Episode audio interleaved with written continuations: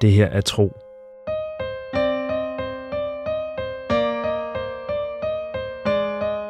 En eventyrlig podcast fortælling i 55 afsnit.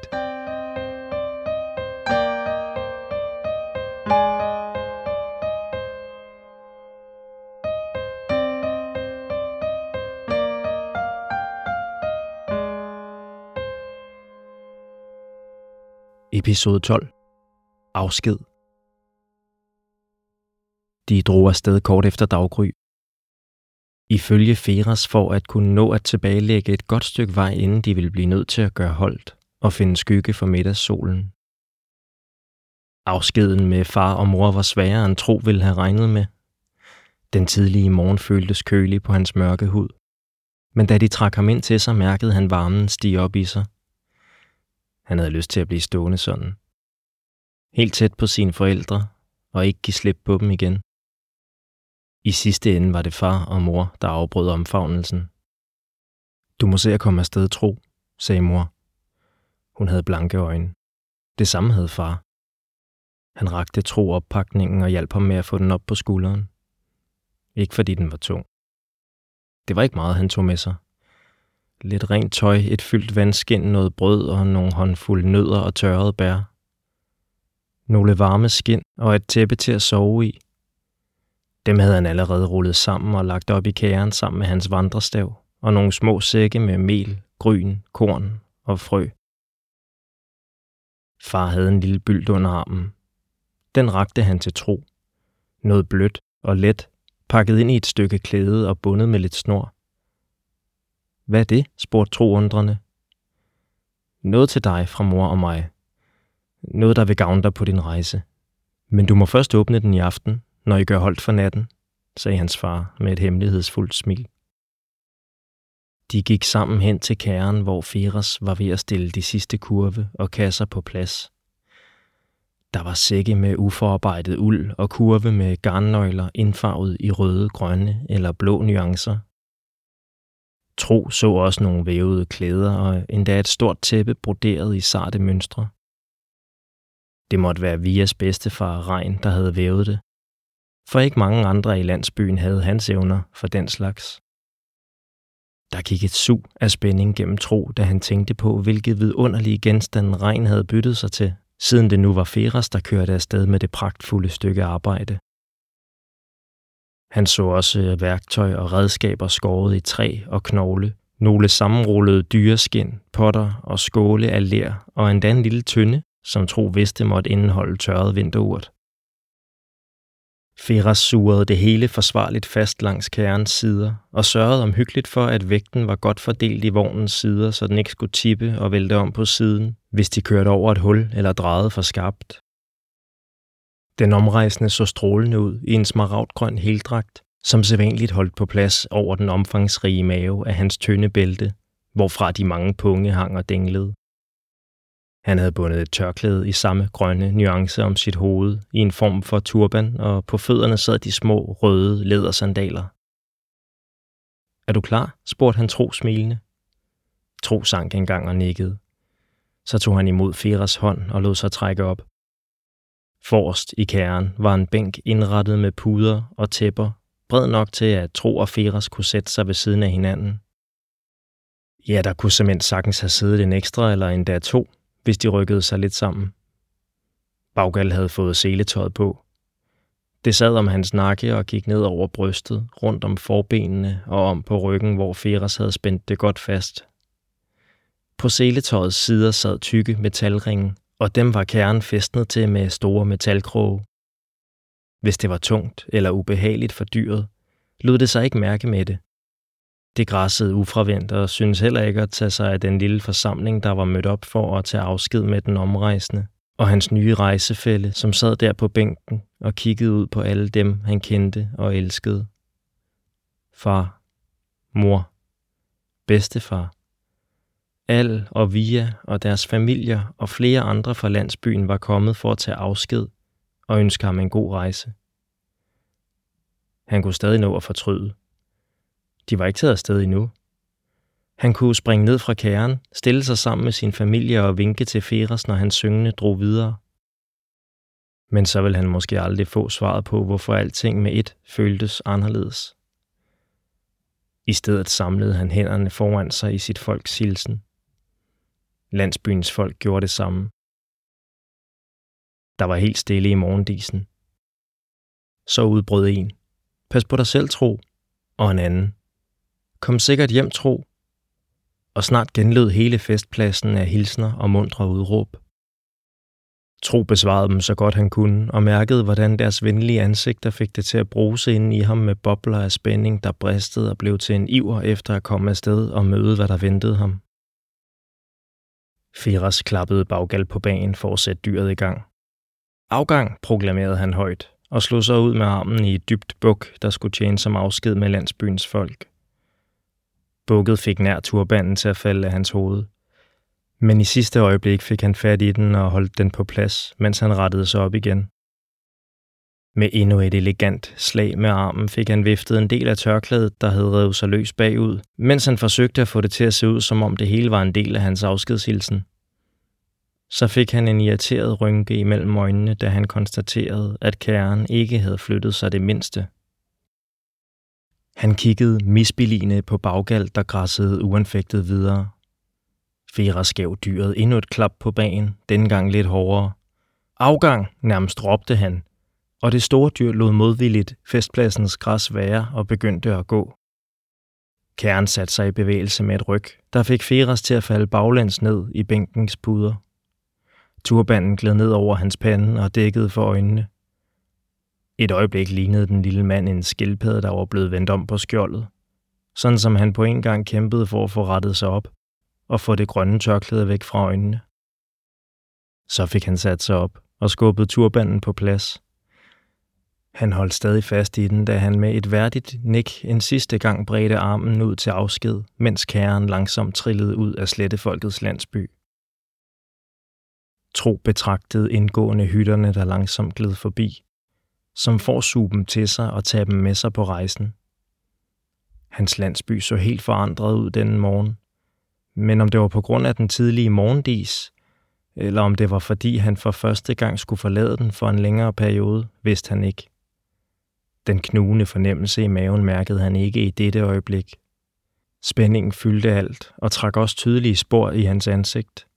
Han smilede, da han vendte sig om en sidste gang og fik øje på sin far, mor og bedstefar, der stod med hinanden i hænderne og så efter ham. Der kunne nemt gå en måne, før han fik dem at se igen. Sammen med Feras skulle han drage til de store skove og være gæst hos folket der i nogen tid. Så ville han vende hjem af med den omrejsende igen. Det passede netop sådan, at Feras skulle tilbage til Tros landsby, og herfra ville følge vejen gennem sletterne til Nørrehavn. Tros forældre lod til at blive beroliget af, at han havde en rejsekammerat både på ud- og hjemturen. Og når han skulle være helt ærlig, var det også betryggende for ham selv at vide, at han ikke skulle vandre den lange vej fra skovene tilbage til landsbyen alene.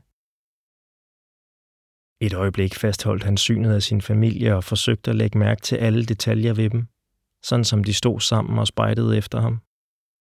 Han ville huske dem netop på denne måde, når han kom til at savne dem. Vi ses snart igen, viskede Tro. Så vendte han blikket fremad, ud mod sletterne og rejsen foran dem. De fulgte vejen gennem landsbyen, forbi foldene og rundt om de lave bakker. Nogle steder var vejen bred, og store sten var omhyggeligt skubbet til side, så rejsende kunne komme forbi. Andre steder snævrede den sig ind til en sti, og Tro var sikker på, at Feras kære ville blive flænset af højt tornekrat, eller brække et hjul, når den kørte i et hul eller stødt på de hårde klipper. Men den omrejsende havde benyttet sig af vejen mange gange før, og vidste, at hans kære kunne komme forbi. Vejen, den samme vej, som går gennem Tros landsby, er en af Sirias færdselsåre.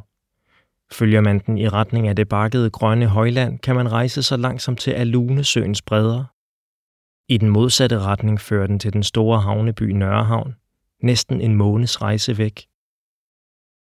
Rundt om i verden er der flere af disse veje, for Sirias folkeslag har altid haft brug for at handle og udveksle nyt og omrejsende som Feras har gjort det til deres levevej og fungerer som bindeled mellem de mange spredte folkeslag. Inden man når til de huletræer, støder man på en stor sidevej, der fører mod de store skove. Den vej valgte Feras, og med et let klap på venstre side af baggals bag fik han dyret til at begive sig ud af den. Endnu var hver sten og hvert buskads velkendte fortro, der ofte var i denne del af sletterne. Derfor vidste han også, da de ved middagstid nåede til en samling huletræer om et lille vandhul, at de havde fundet det mest velegnede sted at holde hvil. Det næste lange stykke tid ville de ikke kunne finde skygge. Det samme mente Feres så kunne huske. Og han erklærede sig derfor enig i, at det var tid til at puste ud. Jeg trænger nu også til at hvile mig, sagde den omrejsende, der ellers havde tilbragt det sidste stykke vej sovende i kærens bløde puder. Tro var blevet siddende på bænken for at se, om Ferasmon ville vågne op igen, men da den lille mand var begyndt at snorke, havde Tro ladet sig glide ned fra kæren og fortsat til fods, side om side med bagkald. Feras havde først slået øjnene op igen, da Tro fik bagkald til at gøre holdt ved den lille stjernepoppellund. Gider du klare seltøjet? spurgte Feras og smuttede ind i kæren. Kort efter kom han ud med en sæk på ryggen, snuppede et par puder med sig og fandt et godt sted under et hult træ, hvor han gav sig til at tømme sækken for mad. Tro klappede baggal og spændte ham fri af kernen. En af de lange metalkroge faldt til jorden med et tungt bump, og Feras kiggede bebrejdende op fra maden, han var ved at anrette.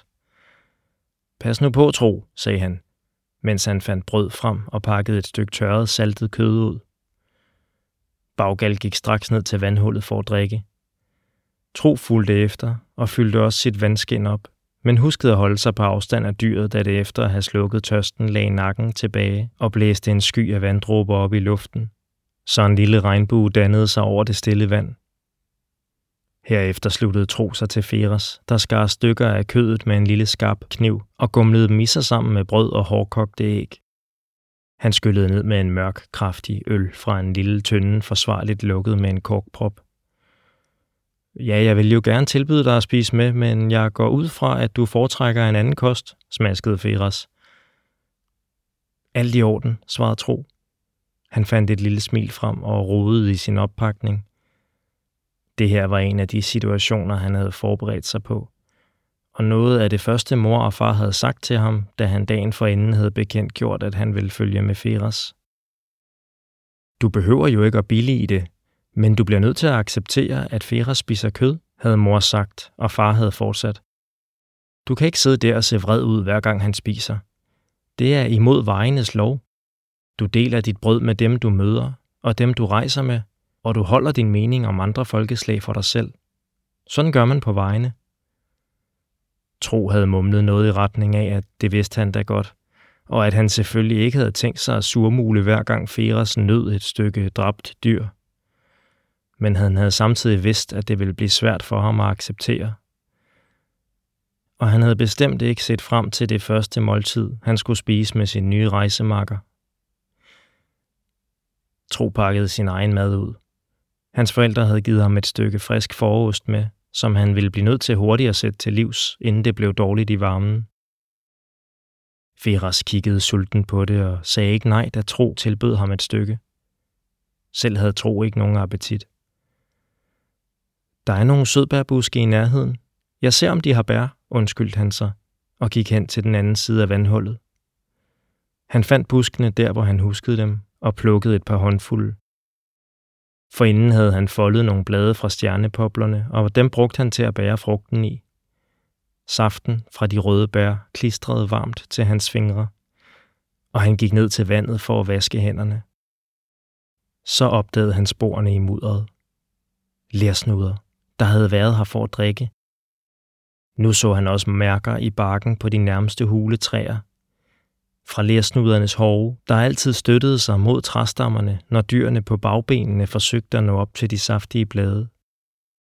Både mærker og spor var sat for nyligt. Tro mærkede efter og blev sikker. Det var Euselias flok. De var på rette vej. Tilbage ved kæren var Feras færdig med sin frokost og havde sat sig godt til rette i puderne, mens han klappede sig vel tilfreds på den oppustede mave. Han tog dog imod sødbærene, som tro rakte ham, og tog et i munden, mens han nynnede fornøjet. Lidt derfra gik baggal og græsset i skyggerne af de huletræer, Kom nu her og sæt dig, Tro. Man bliver jo helt forpustet af at se på dig, lød det fra Feras. Tro blev opmærksom på, at han havde vandret restløst rundt. Han tvang roen frem i sig og satte sig ned med de lange ben krydset foran sig. Og her sidder de nu, slettedrengen og den omrejsende, i skyggen fra et hult træ og kigger ud over det lille vandhul. Hvis nogen skulle komme forbi og se dem, hvad ville de så tænke? At Tro var Feras tjener, der rejste rundt med ham og vartede ham op? At Feras havde taget en forældreløs slettedreng til sig, og at han og Tro nu var en slags far og søn? Eller som Via og Al havde drillet ham med? Tro kan ikke lade være med at grine. Hvad er der, ved Feras Hvide. Det er bare, jeg havde aldrig forestillet mig, at jeg ville drage afsted med dig på denne måde. Nu smiler Feras også. Det samme her. Sandt at sige, var det nu heller ikke min idé. Tro kigger undrende på ham. Hvad mener du? Det var da dig selv, der spurgte mig. Tro holder pludselig inden, da sandheden går op for ham. Han kan mærke en varme stige op i kinderne, og han kender den fornemmelse. En følelse af, at noget ikke er, som han havde regnet med. En oplevelse af, at han er blevet holdt for nar. Sådan slutter denne episode af Tro. Se et kort over alle byerne i fortællingen på tropodcast.dk. Her kan du også se Christian Funders flotte illustrationer. Tro er skrevet, indtalt og produceret af mig. Jeg hedder Mikkel Prytz, og jeg håber, du vil lytte med næste gang.